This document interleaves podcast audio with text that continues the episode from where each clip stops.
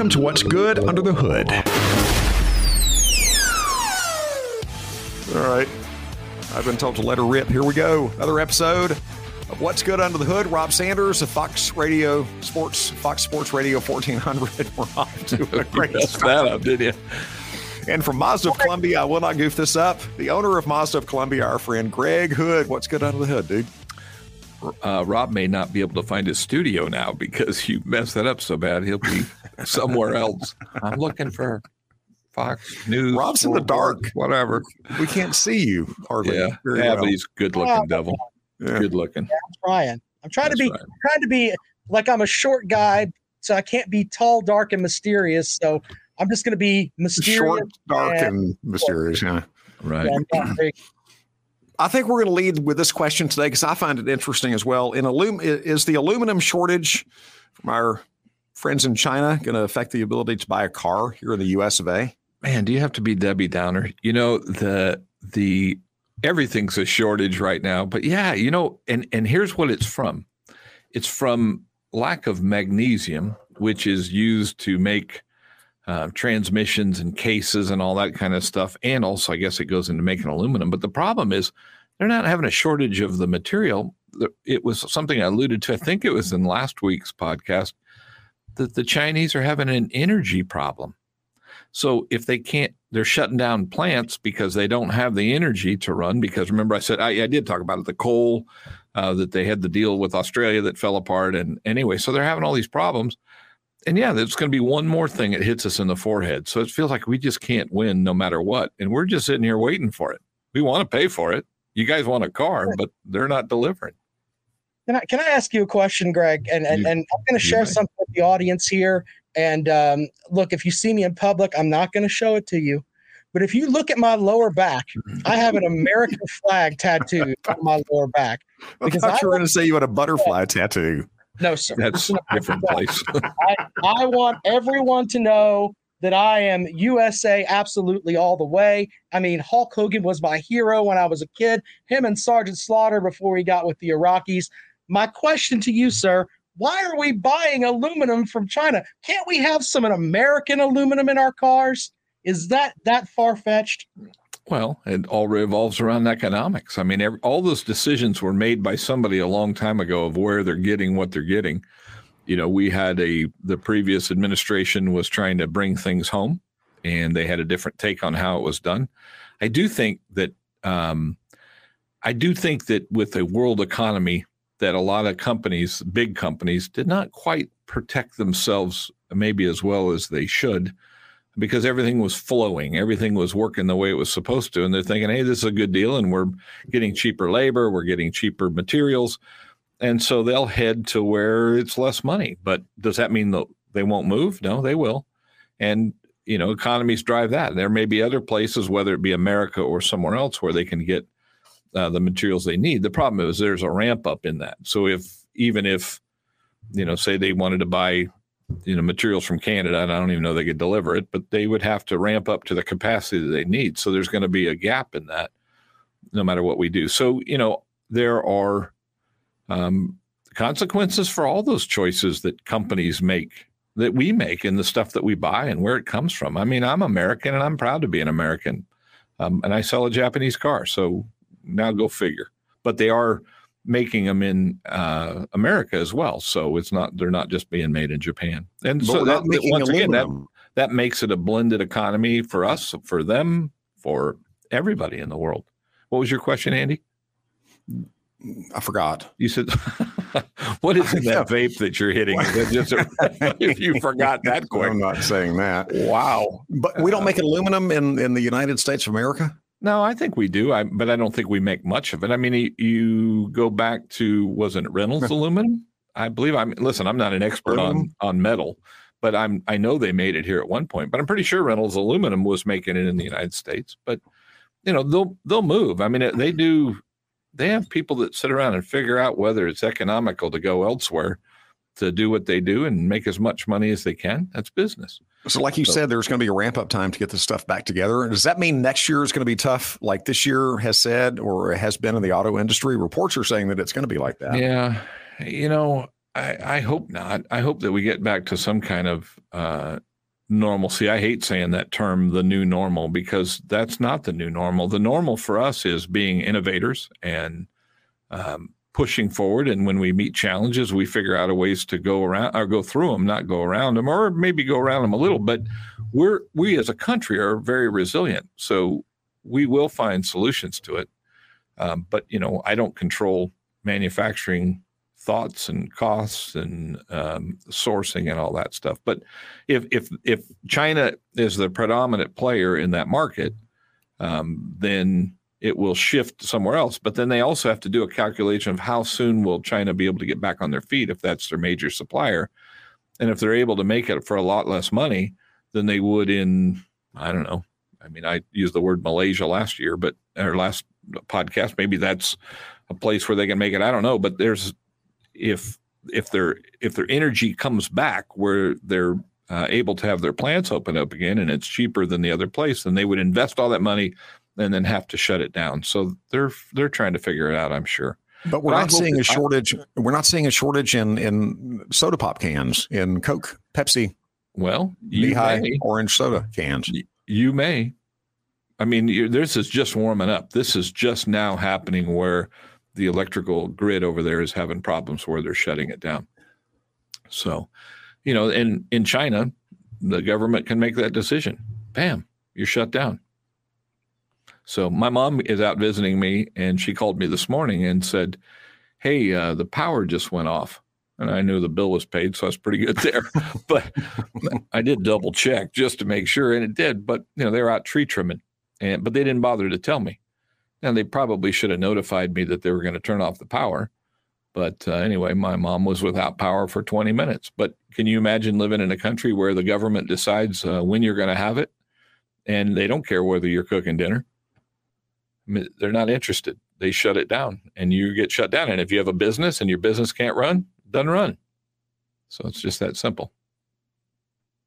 That's so, that's why I have an American flag on my lower back. That's exactly why. We don't put up with that here. It's about freedom. wow. Okay. Fireworks going off in Rob's office. I Fireworks, like it. right. Bing, bing, bing. yep. All right. What else you got? Is Rob. Rob, you got anything, or do you want me to continue no, on? Because I have another. I do have another question. Sure. Working, working an auto plant now, becoming a job nobody wants. Is that is that a kind of a labor nobody wants to do? So people are quitting their jobs by the millions nowadays. Is putting these things mm, together going to be? I don't know. It all, that also revolves around economics. I promise you that if uh, they pay anybody enough money, they'll do the job.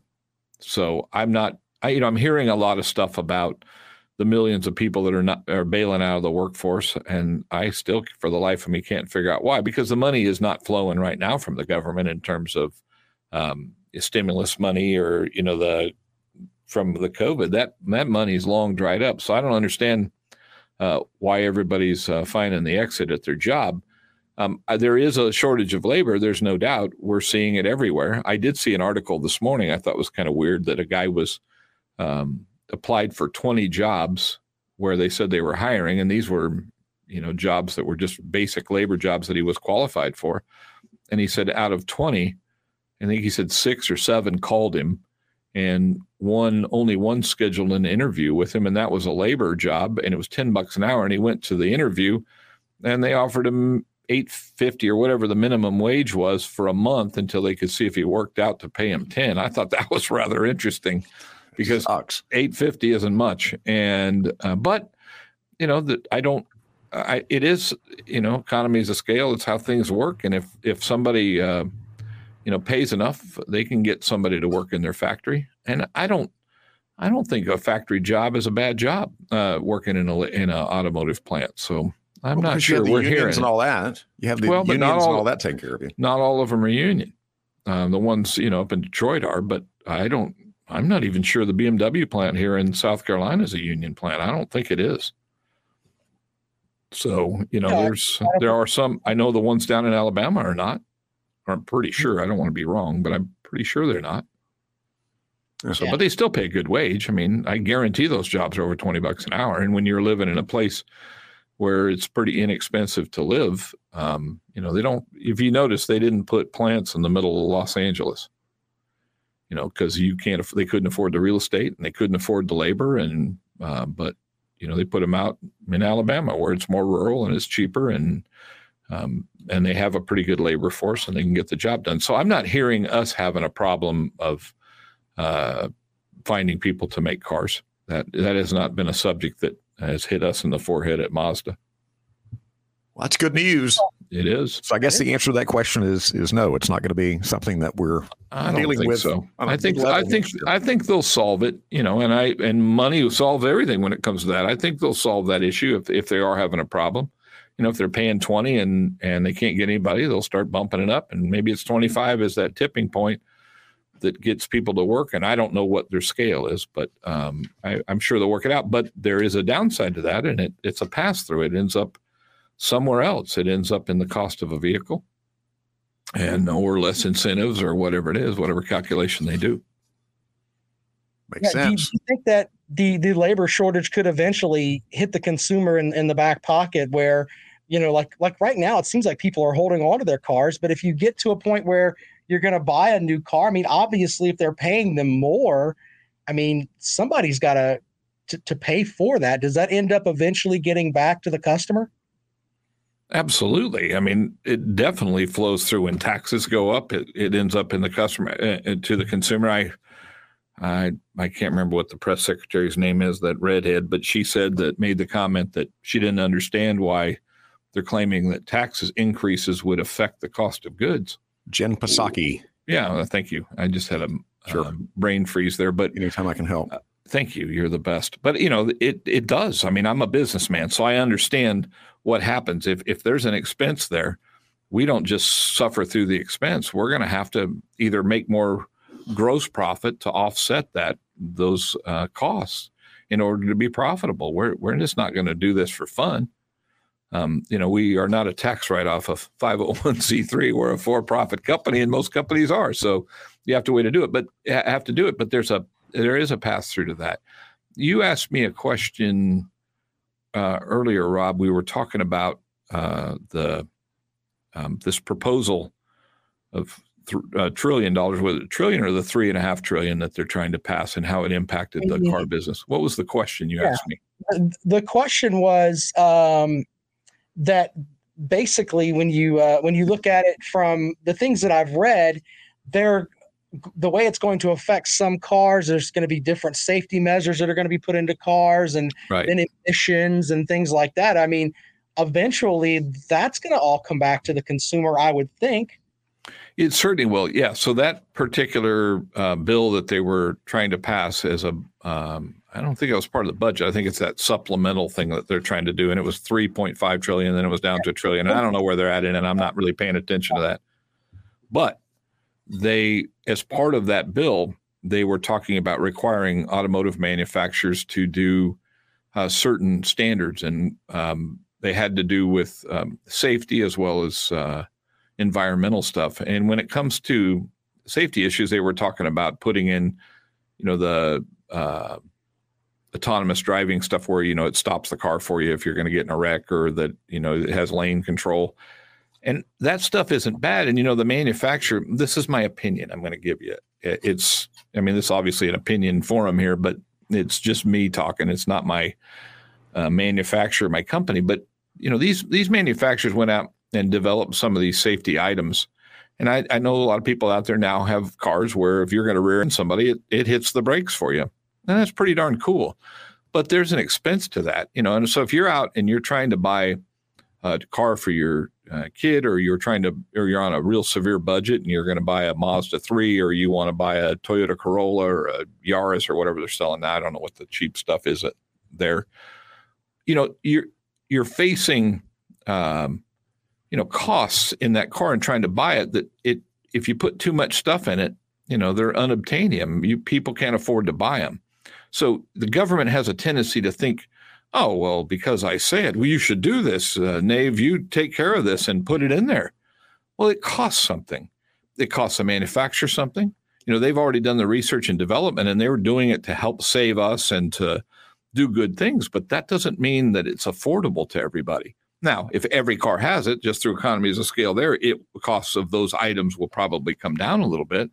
But if it costs a thousand bucks to put that system in a car, okay, so it comes down to eight hundred dollars, but there's eighteen dollars a month in your payment because most people don't pay cash for a car; they're going to make a payment. So it severely impacts all of us. And you know, when we sit and negotiate with customers all the time about you know trying to not put a square peg in a round hole to put them in the right car for the right money and the right payment, the right price, and all that. And and when you get $18 here and $20 there and $30 here because the government says you got to have this, this, this, and this. Now all of a sudden you're talking about 60 bucks or $55 a month. Listen to a lot of people, $55 a month makes a difference of whether they're, you know, eating uh, spaghetti or top ramen. You know, they're both made out of some kind of pasta, but one's a whole lot better than the other. So, or drinking Tito's or Svedka. That's a big choice too. You know what? That is so so correct. See, it is. You drink the cheap stuff, I do. um, but you know, After the first three or four, you don't really know. You don't really know just the difference.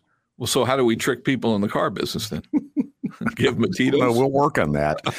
In the next episode, we're gonna we're gonna delve into what Greg, what inspired Greg to get into the car dealer business, into the car business. That should be good. What's good under the hood? Greg Hood, Rob Sanders, and me, Andy Woods. Thanks for listening and or watching. Once again, if you're only listening, you can check it out on the Mazda of Columbia YouTube channel.